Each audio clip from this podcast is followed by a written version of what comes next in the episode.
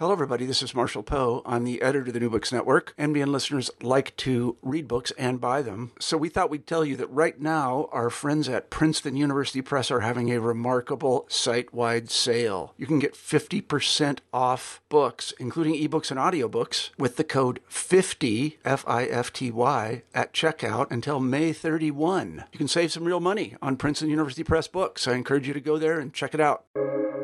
Welcome to the New Books Network.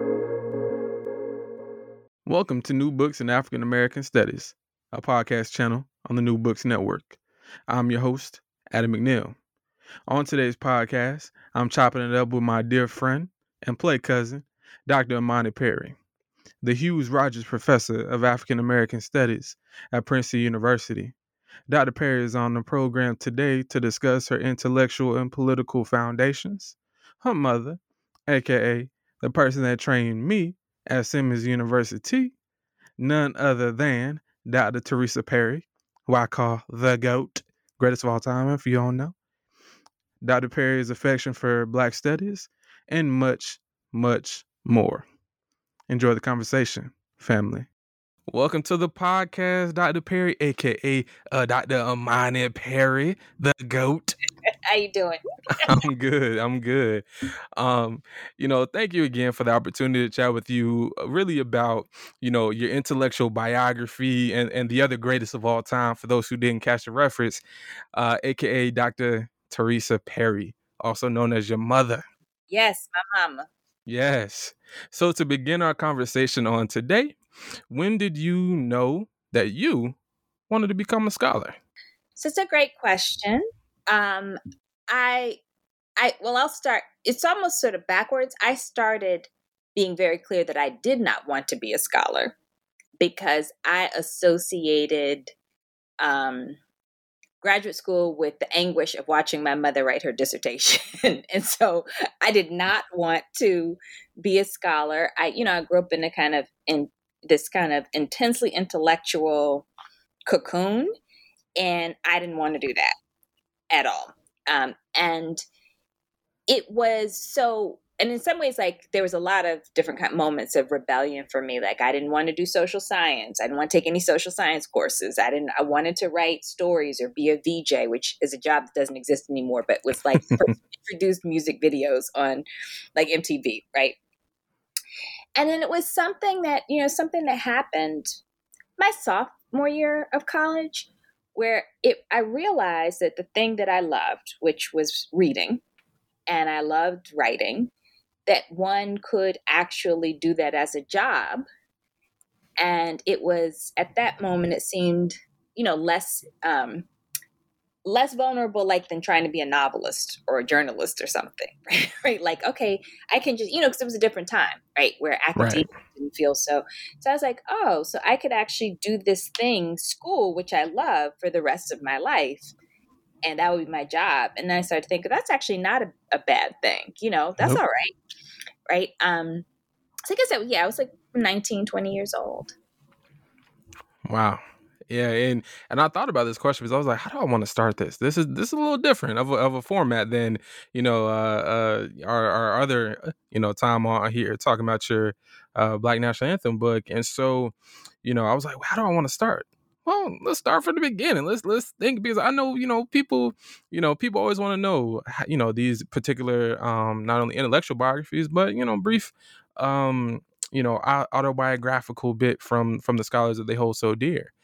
Um, but speaking of people, oh, no, you, you got. I, I just wanted to say something as a follow up because I think one of the things that I've heard people say, or and I appreciate the way you asked the question, is like people will say things like, "Oh, you know, about me, she was born to be a scholar, she grew up around academic," and I just that really, I was I was nurtured intellectually, but there was no moment where I was pushed into anything scholarly. Mm. I watched a lot of TV. I stayed up late. I didn't have a schedule. Like I had a very, I had, did not have a kind of driven child rearing at all. Right. The one constant was books, right? So reading ideas, that was the thing. So it wasn't, it was less that I was, I was not cultivated into this, but it was available because there because books were more available than anything else for me. Mm-hmm. No, and, and I think that's important because you know, and, and I like the fact that you said um, that you weren't pushed necessarily. That you know, if anything, it was more, you know, just being surrounded by books all the time. You know, the things that you're around all the time, right? Whether it's you know, for for people who become athletes, like from you know the time you're in a crib, you have like a basketball or a soccer ball or something just so happened that uh Imani Perry had books. I had books, and my and even my grandmother, we had the encyclopedias at her house, but also she read the newspaper every single morning. So even the ritual of reading was like multi generational in my family. Like you just you read. Mm-hmm. Now where now where's your family from?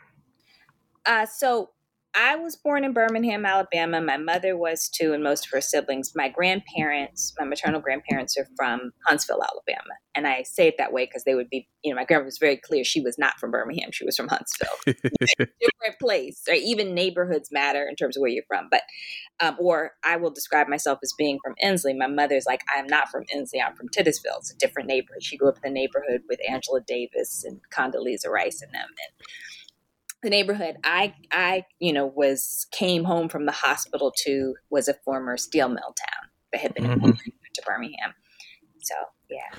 And it's interesting that you say um, Condoleezza Rice because you know she's been in the news in the last day about. Um, I saw. Her, I literally was listening to this on my way back from the archive here, and I literally heard her talk about. You know, I grew up in segregated Birmingham, Alabama, and my mom said, or my parents said, you know, uh, uh, racism effectively effectively what to to deduce their words down um, you know the problem of racism is you know we shouldn't make white people feel bad about you know this and this and kind of like how she thinks about race and, and racism now and it's almost like you if you if you don't know who else was in Birmingham you would think that that was just you know standard right?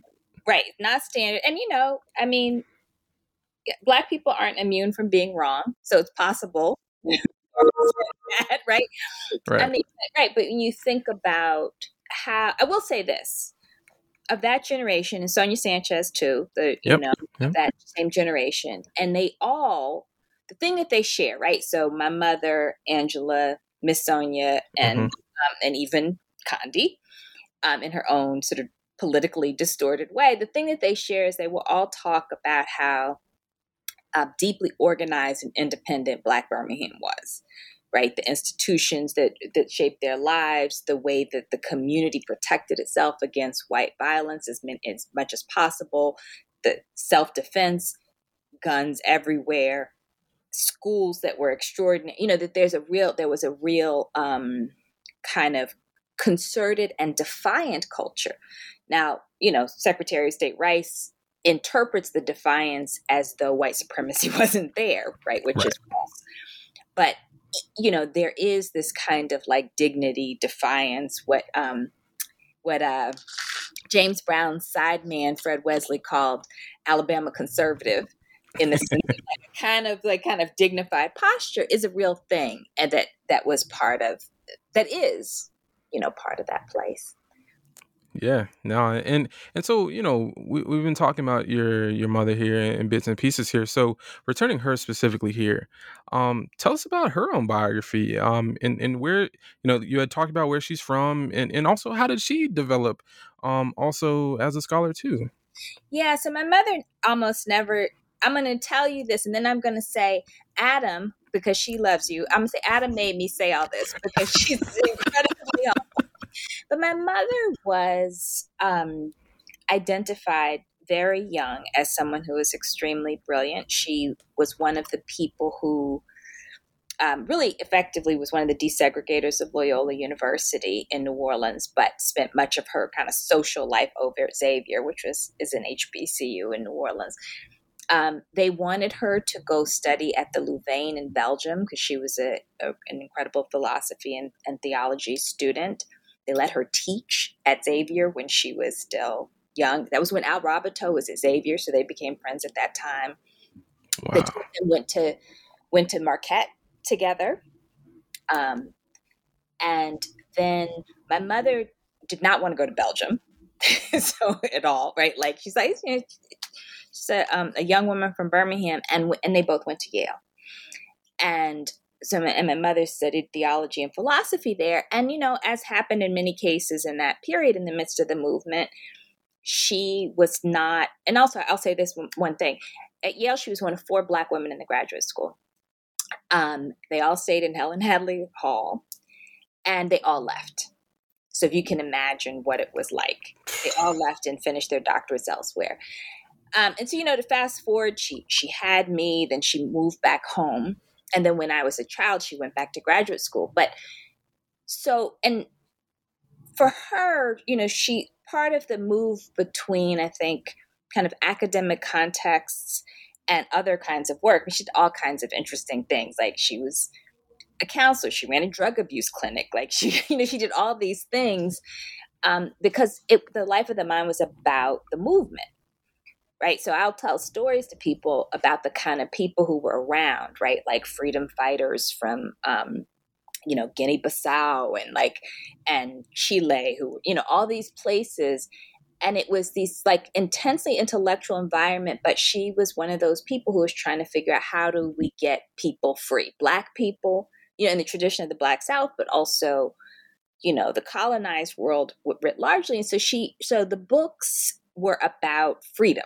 Ideas were about freedom. And then she, when she returned to graduate school, when we, you know, we went, I was born in Alabama. We, she went back to Milwaukee with me and then went to, to Massachusetts to go to the Harvard Graduate School of Education. And at that moment, she thought, well, maybe I'll study law. No, I'm going to study education. But the idea of studying education was about the role of education in freedom fighting, right? Um, so I got this email recently from someone, which is very moving because both Bob Moses and Al Raboteau recently passed, who were long, long time friends of hers. Mm-hmm. And he talked about my mother introducing him to both of them, to introduce introducing him to Al at when they were at Marquette, and then introducing him to Bob Moses when Bob Moses and family first returned from Tanzania, where they had gone after you know um, they left the South, right? And mm-hmm. so, but, you know, Bob's work in my mother will never trumpet this, but Bob's work in education also is part of how you know came out of that kind of intellectual community that they developed, and that you know, um, my mother worked with him at the beginnings of the Algebra Project and things like that. So it's always been like a thinker, but a thinker in the service of freedom and particularly black folks.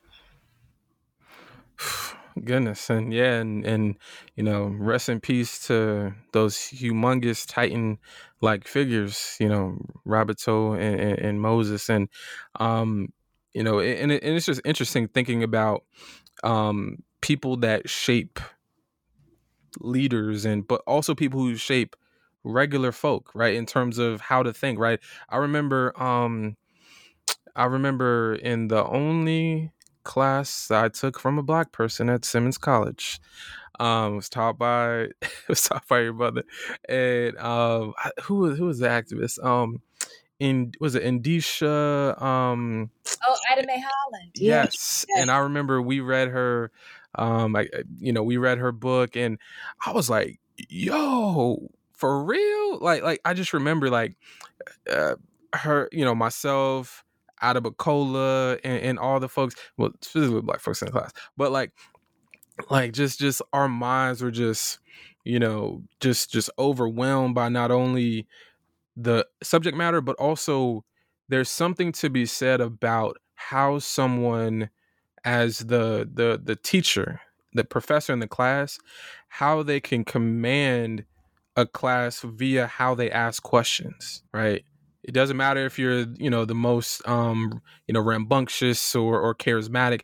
You know, you can be the quietest to the loudest, but the way you ask a question can really help shape how people think.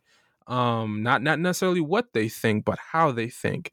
And um, looking back, that class was literally six years ago, and I still like I still have the syllabus and you know, and I've changed computers by this point, and so um, that that class was just you know race. I think it was race resistance and resilience, or something like triple triple R's.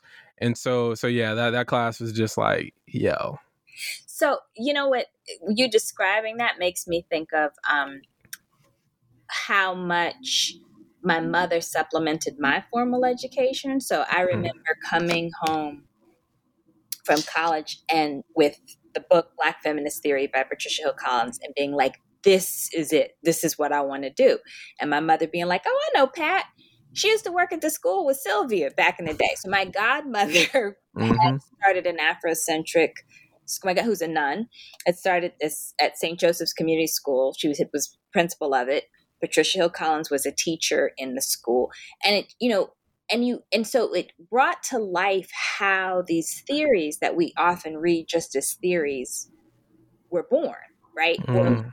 and moments like that would happen all the time. Or when I read that book um, by Endesha Ida Mae Holland, and she tells this story of um, how she becomes part of SNCC because she's like she's the sex worker at the time, and so she's switching, trying to seduce Bob, mm-hmm. and he's like, "Why don't you come to the, the SNCC office?" And so that my mother gave me. I mean, they, they were friends, but like had told me who this man who used to take me swimming was to be able to piece together this quiet person who was great with kids is also this lionized figure and so there was this way that yeah because you the history becomes real, but it also helps us know that we can step into history and do something significant, right? These are not these, you know, um, figures who are mythologized. They're human beings who just decided to dedicate their lives to something really meaningful.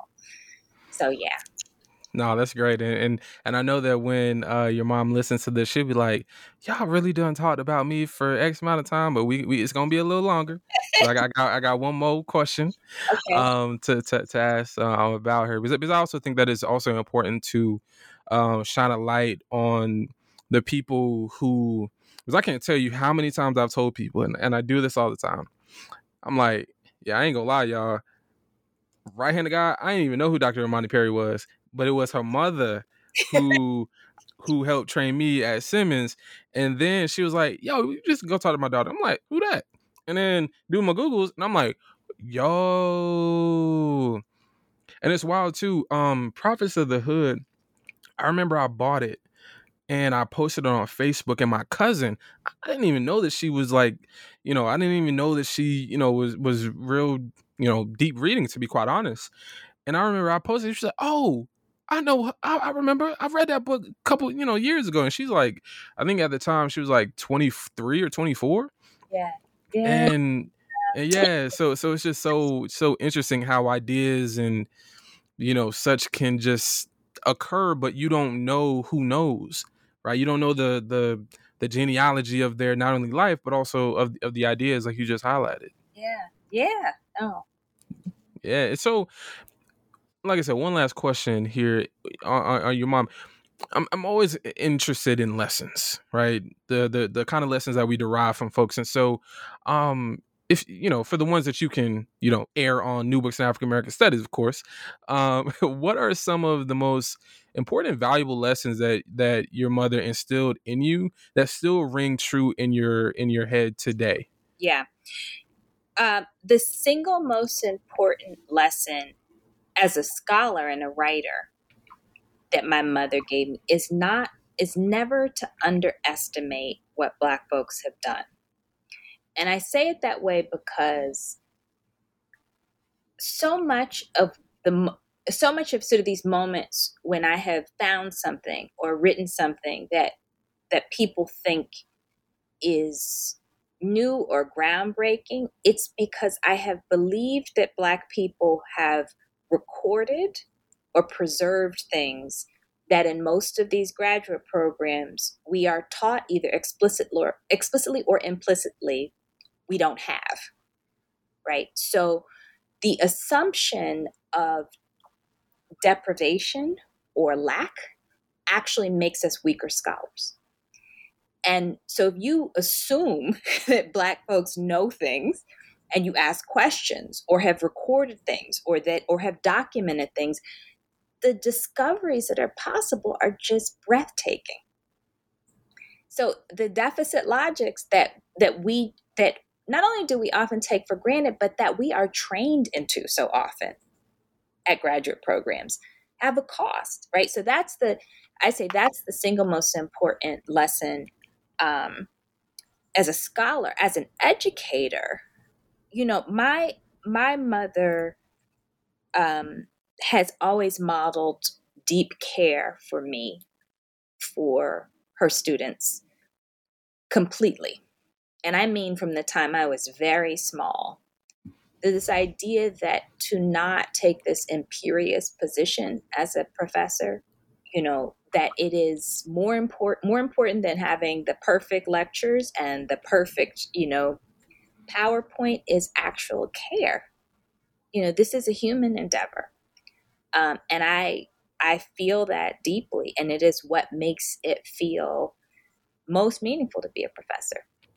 Look, amen to that. Honestly, like going even going back to the question aspect, right? She's asking the question to get to, to the heart of the thing that we're trying to analyze here or the concept, but not just for for the ends, right? It's to try to understand through a particular analytic freedom, justice, um, and, and a particular uh, humanism. I think that you know is just deeply embedded. Um, in a way, I think also into the soil of Alabama in a way too, right? Because that's also you know where she comes from. Um, and, and, and obviously, you know, we'll we'll talk at the end about this uh, this book I hear that uh, that a certain someone is has uh, coming out in January of 2022, or so I've heard through the grapevine. so, um, so so so I have a question in terms of um, interdisciplinariness and um, your orientation as a scholar, but it, we could talk about that a little later. But I think Black Studies, right, is is something is, is a is a space that I feel like you are, you know, at the core, I believe that you're a Black State scholar, right? I think that, I don't think that's a a, a, a huge claim. I think that's pretty on point. So, what was your actual introduction to Black Studies in your education? Oh wow, such a good question because I never, I did not get a degree in Black Studies in college or in graduate school, and I got a lot of degrees and a lot of stuff. you know, I have a double major in college in American Studies and literature, which was not English, was a literary theory major. And then I went to law school, a doctorate in American Studies. So I should say, I'll start by saying I think that Black Studies remains contested territory. Um, to the, I really do believe, I believe in, I'm interdisciplinary. I do believe in methods, but I believe that black studies has always required when you study when you study a people who have been deliberately excluded you have to develop more rigorous methods because there are ways of sorting and categorizing that won't necessarily be easily accounted for right? And you know this as a historian right? So yep. you know what do you how do you read the documents where names aren't listed? Or how do you how do you use you know how do you cross reference to get information right? So um so but black studies not as an academic discipline per se but as really a kind of um whole life disposition for me. In some sense com- you know i was born in 1972 so it was the heyday of you know there were black children's books everywhere. There was you know the sort of even as black is beautiful petered out there was still a kind of black nationalist sensibility. There was an incredible blooming of black women's literature.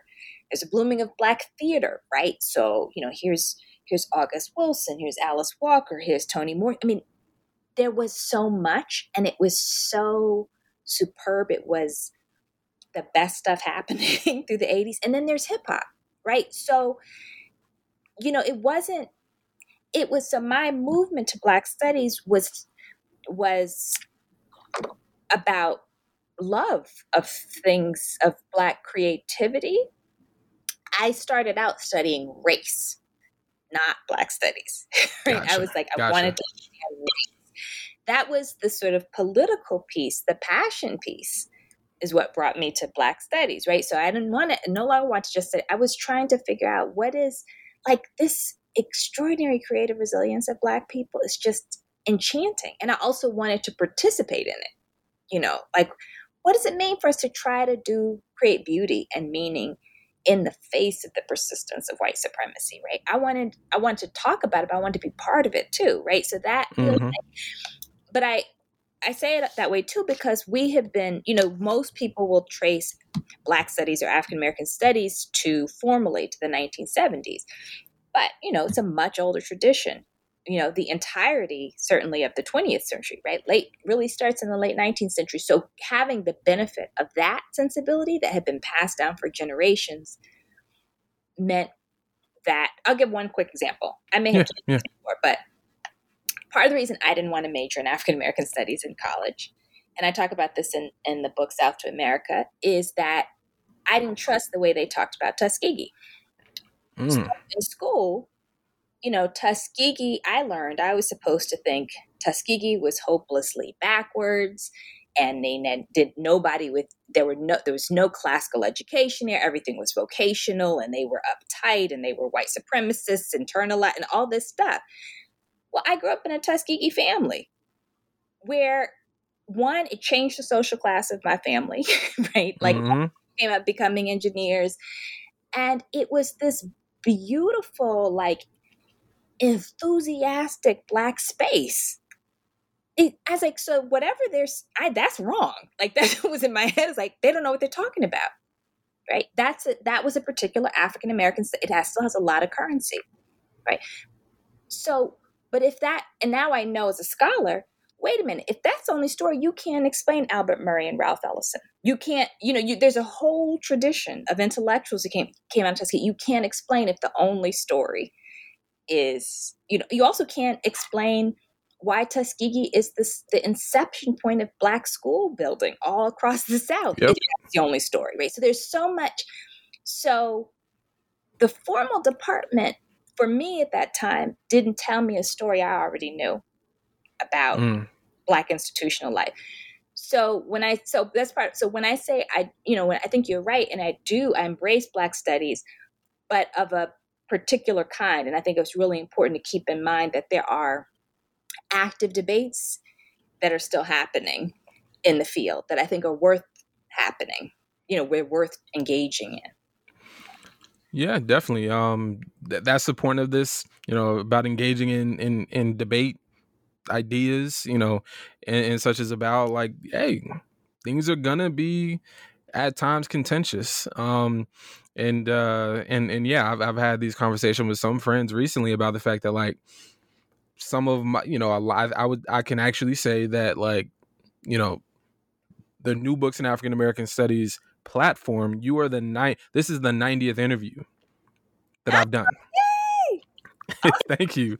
Um, so so this is not, but but to to your point that you just talked about, I'm not a black. I am not formally trained at any level of my education in whatever you want to call it, Africana, Black Studies, African American Studies.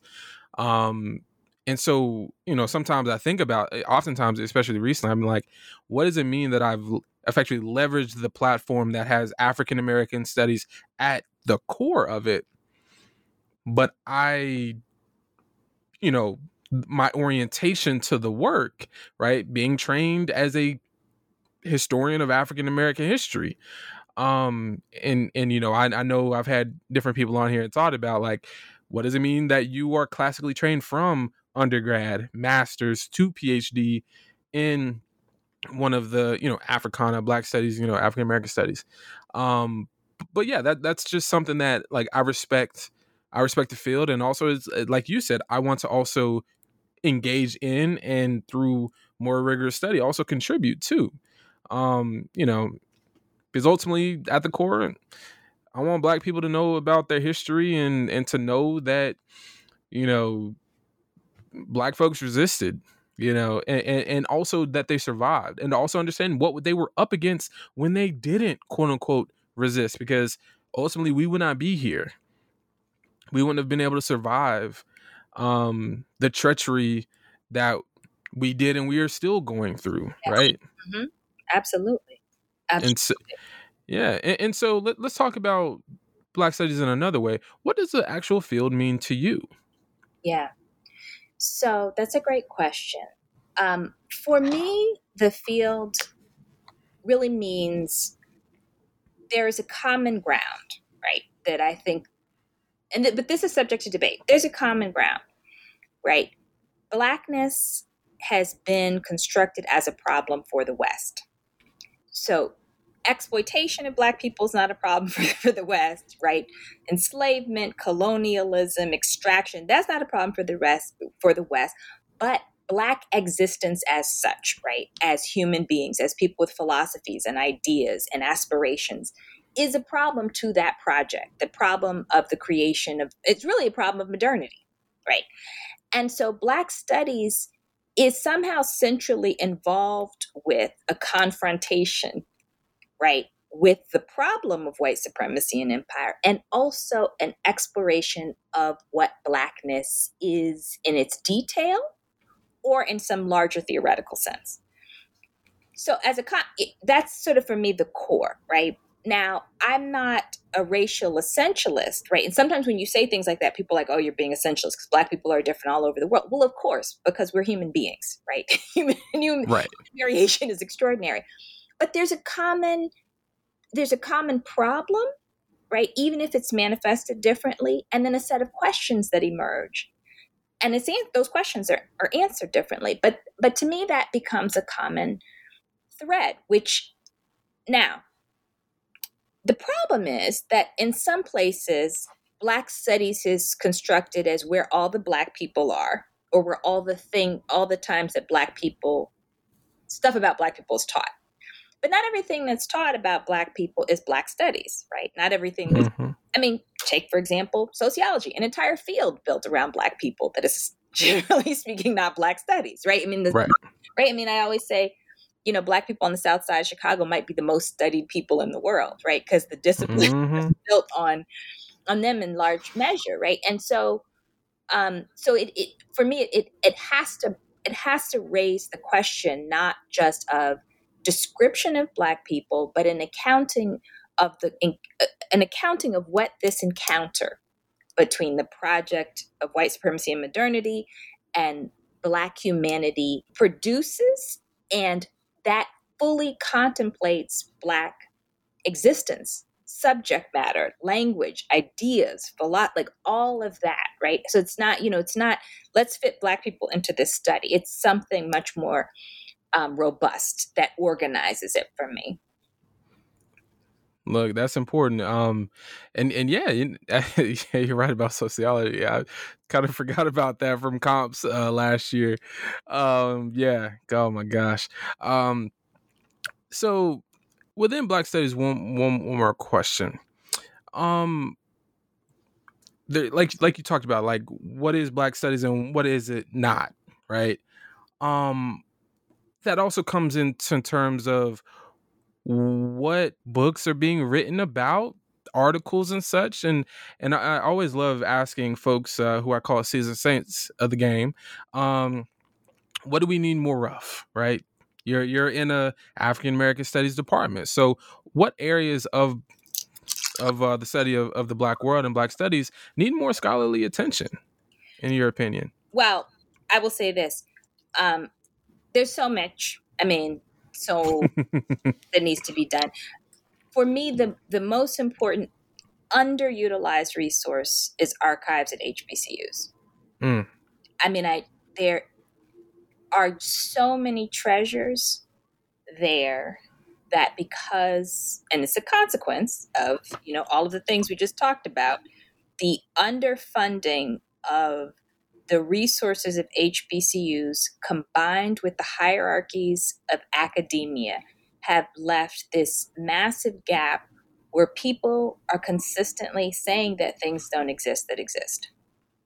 Um, we have resources, we have, you know, so that I, we, there's a lot of archival work that needs to be done.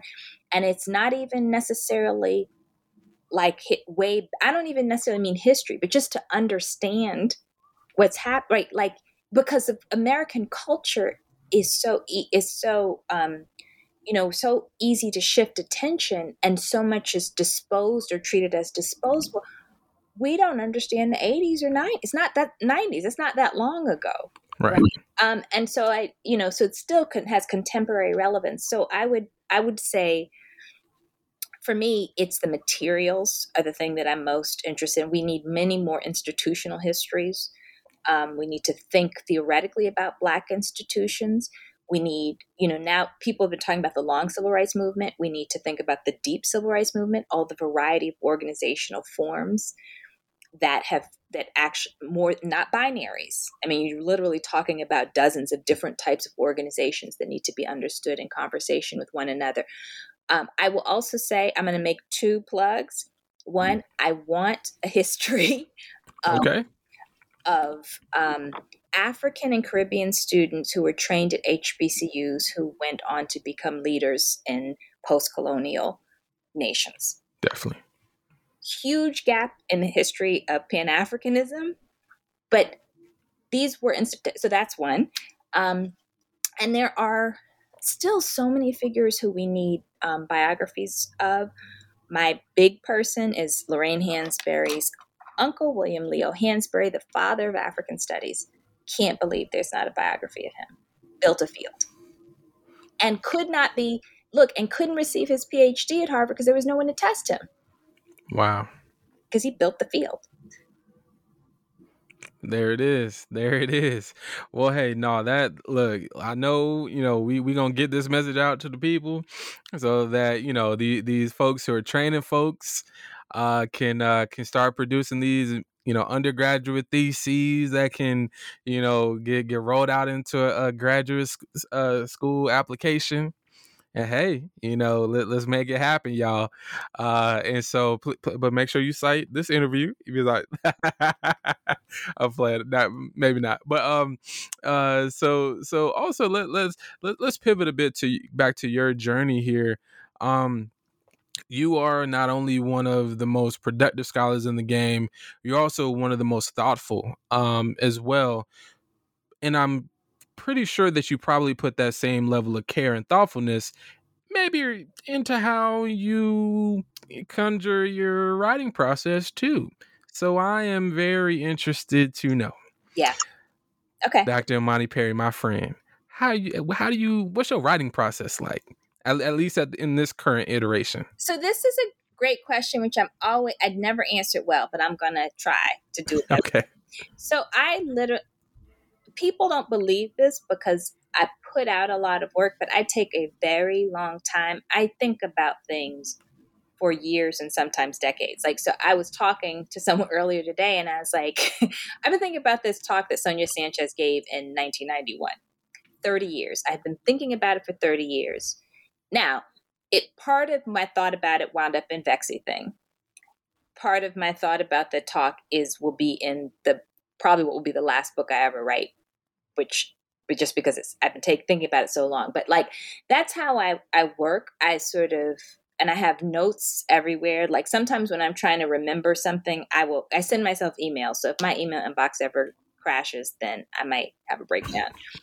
But I've been sending myself emails for decades um, so I take, I marinate on things for a long time. I am, I am promiscuous in my thoughts. I will think about anything. I don't discipline myself away from thinking about everything. I just write it down.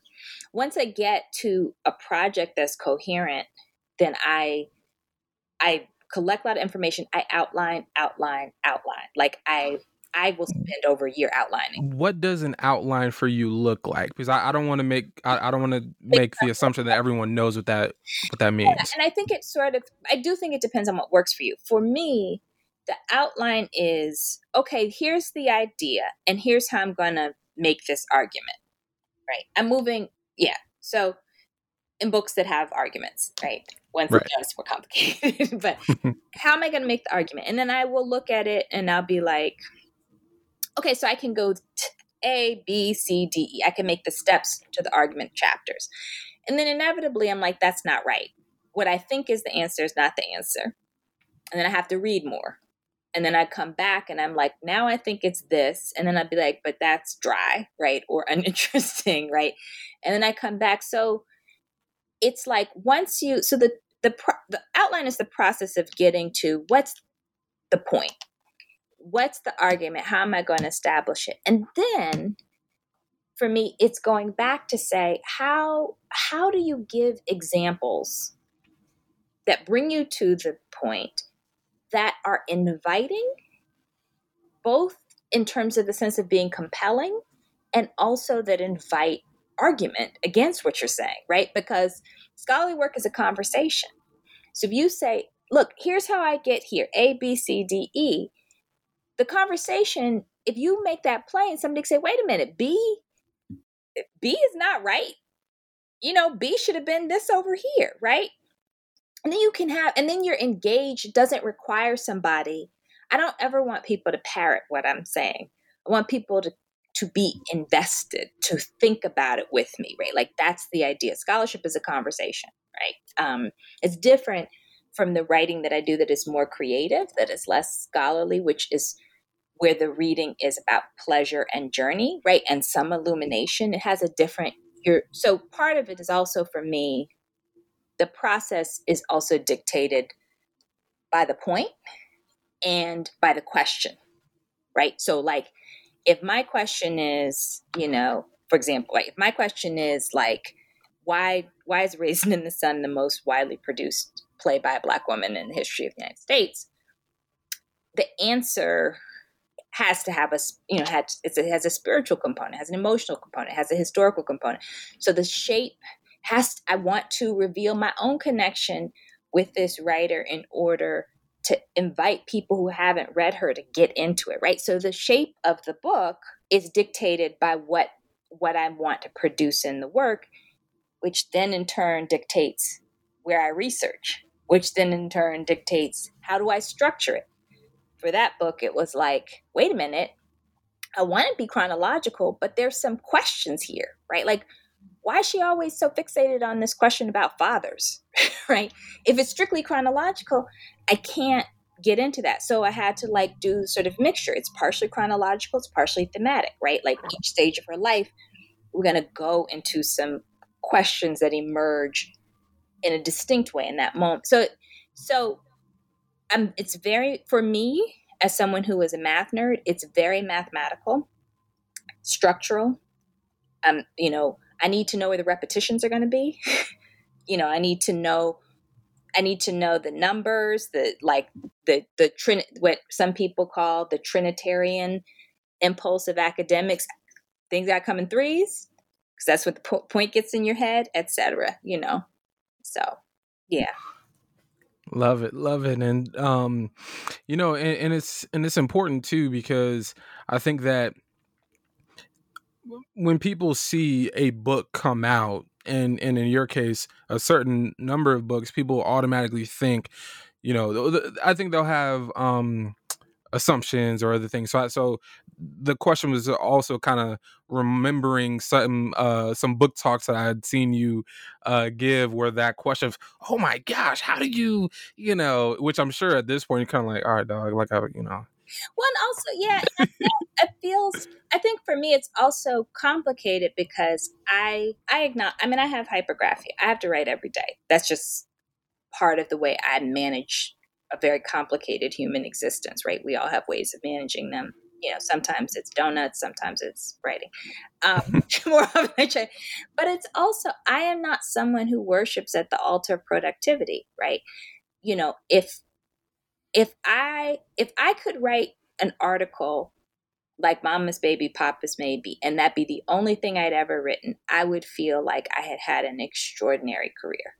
I mean, I just, I, you know, you could if you could write something of 20 pages and transform it, two generations of scholars with it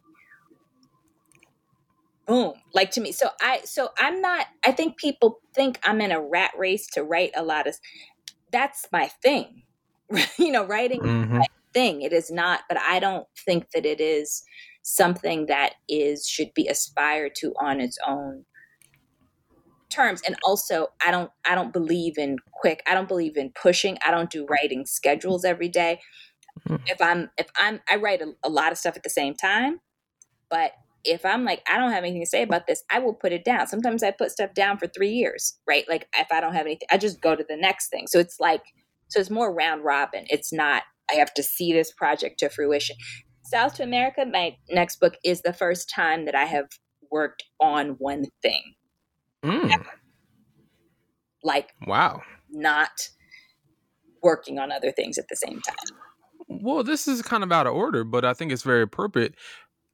What was kind of, you know, as the book is coming out in a couple months now, and you, I think you can have some time to kind of reflect in the moment.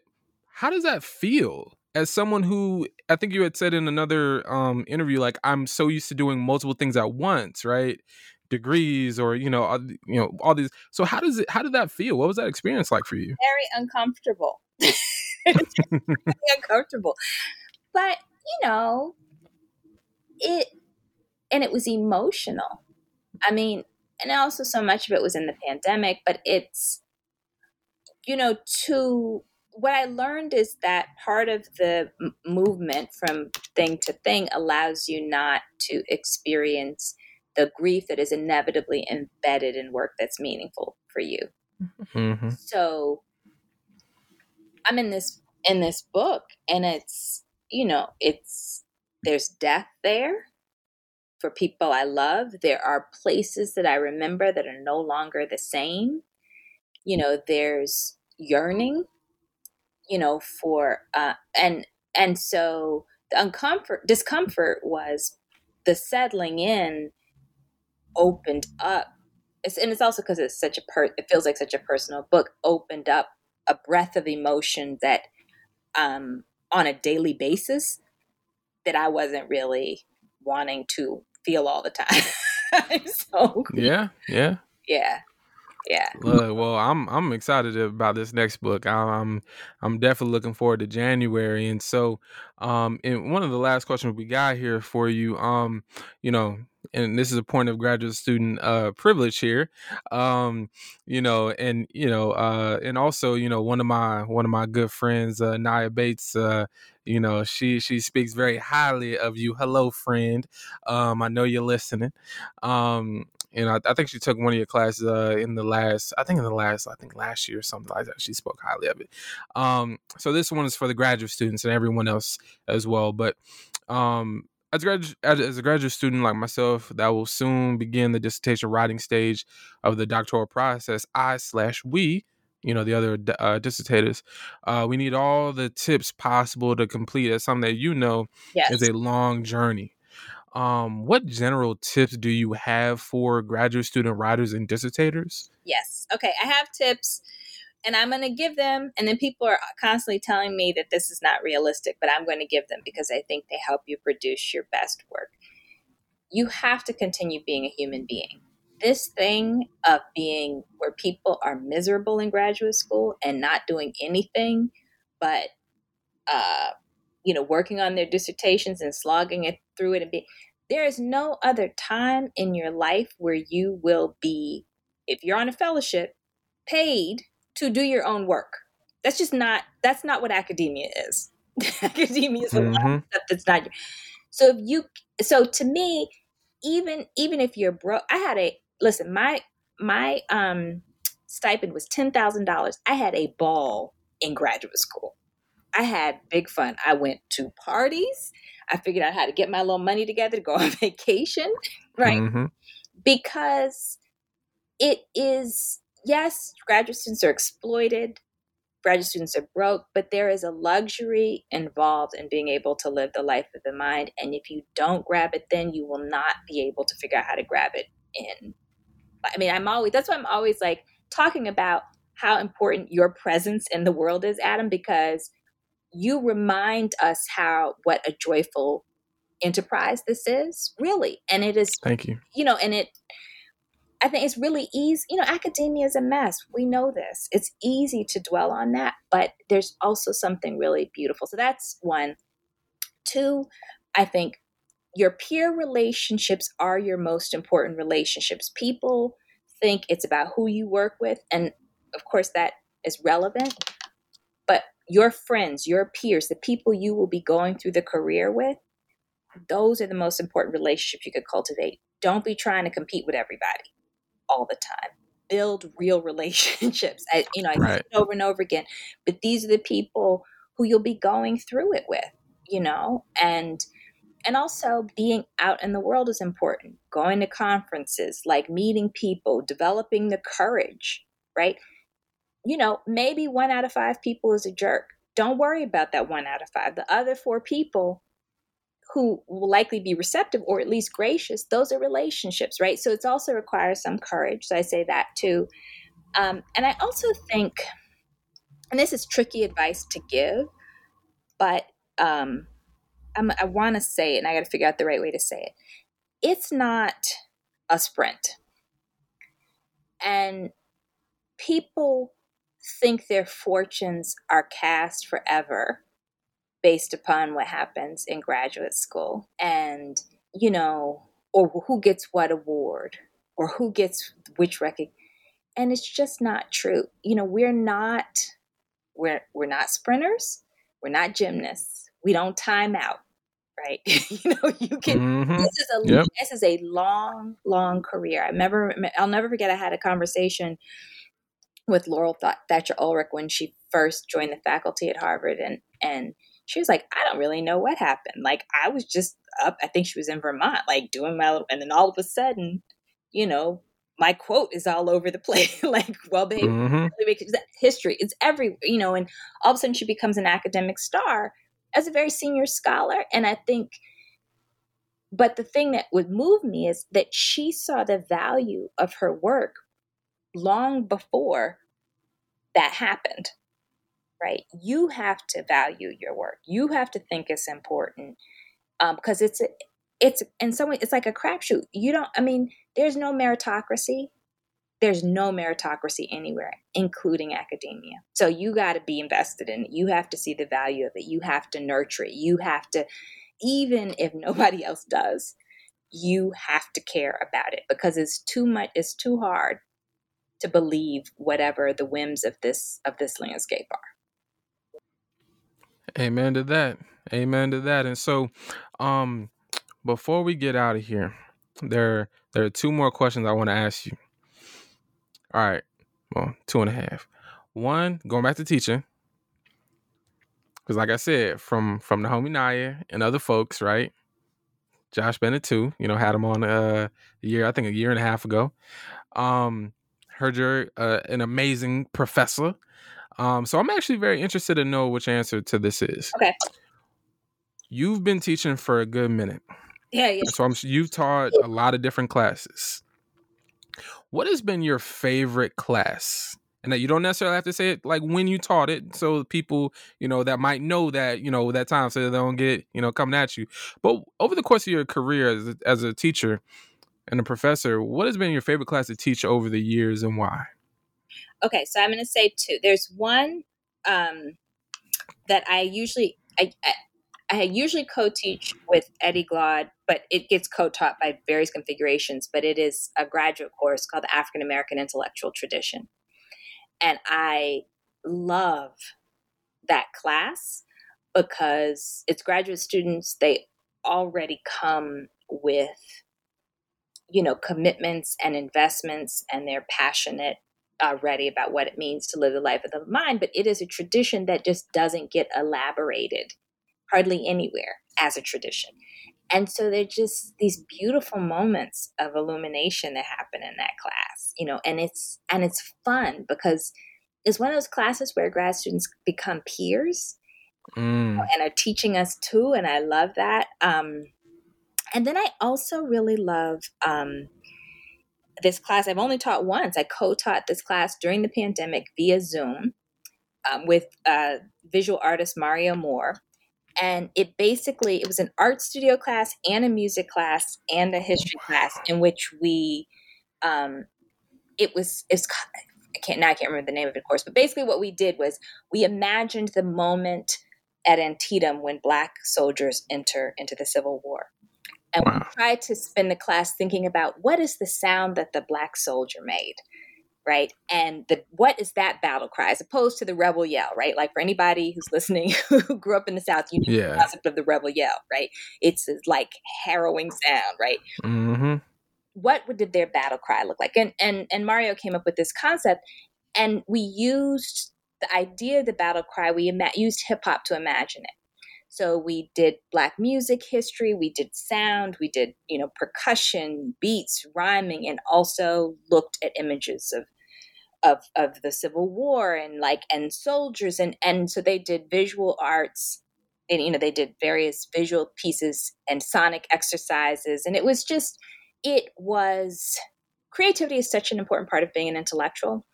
And so often in academic spaces we leave that part out and there's something that happened with the creative juices flowing that made the classroom really special so i want to do those kind of mixed discipline courses more now that I've had that experience.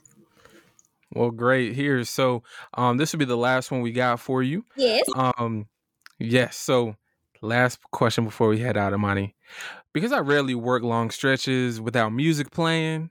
I wondered if you can curate a playlist based on your forthcoming book, South to America: A Journey Below the Mason-Dixon Line to Understand the Soul of a Nation coming out January 2022. Yes. What 10 songs will go in said playlist? Okay, I'm, here's why I'm not going to answer that question. I'm going to tell you some of them. Okay, okay. I'm not going to because I'm actually going to do that. I'm going to Ooh. playlist. So I'm not okay. all of them, but there's some that are out there that'll um that I've talked enough about that'll um so you know of course the Commodore Zoom um Gil Scott Heron's I'm new here Mm-hmm. um, and also on Coming from a Broken Home. Um, uh, uh, BB King and Bobby Blue Bland's I'll Take Care of You. I'd also put, I would like, yeah, probably put Gil Scott Heron's version of that on on that too. Um, and you know, I, I I would want Little Richard in there and um and uh and Aretha, that kind of Muscle Shoals, and also mm-hmm. the sound. Um, so and then oh Oh. So I'm really interested. There's a, a lot of kind of West Virginia, you know, mm-hmm. type stuff in the book. So, you know, Bill Withers, Dolly Parton. Um, I'm I'm so interested in how like Tammy Wynette and Dolly Parton became these. They come from that same root and they become very different types of people politically from that same root. Bill Withers as like sounding different. Like he's central to black music, but that mm-hmm. sound is different, you know. So yeah, I'm sorry, that's all over the place. It's more than I want to tell you. But Zoom is the centerpiece because Zoom for me by the Commodores is the song that captures home to me. Mm. Gotta listen. Anybody listening, listen to the lyrics and you'll get it. Amen. Well, Imani, you are um, a delight. You're an amazing person. I always remember when I first met you in person at the June Jordan event at um at Harvard, and I never get being like, "Hi, I'm Adam," and you're like, "I know you." I was like, "Oh, where?" and so, like you know, and that was like I think uh, I was still in Boston, so that would have been like 2018 maybe. Um, and so a lot obviously is you know happened in terms of you know our trajectories and things that we've been able to do and and i and and it, it is um a privilege and and, and a great honor to to call you a friend and you know, and, and also family member too, because oh, you know your your mom is just like look. You she let me know you have been adopted, so there we go. look, look, look! I love it, and so y'all, please, please, please, go get Dr. Imani Perry's forthcoming new or forthcoming book, uh, so uh, South to America: A Journey Below the Mason Dixon to understand the soul of a nation. And uh, from what you just heard, there's a forthcoming playlist as well um, that that that'll be uh, uh, much larger than than the couple that she peppered on us here today to season the conversation with a whole great bit of spice, not just salt and pepper, but we got a lot else on here too. So, um, so so y'all, please, if you if you love this episode, please rate us and re- review us wherever you get your podcast, and uh, please, we need to know how we doing. And uh, please hit that five. We you know we, we know we doing good out here. Um, and so y'all, my name is Adam McNeil, host of New Books in African American Studies, and for the 90th time. Yay! 90th time, y'all. Over and out. Thanks, Adam.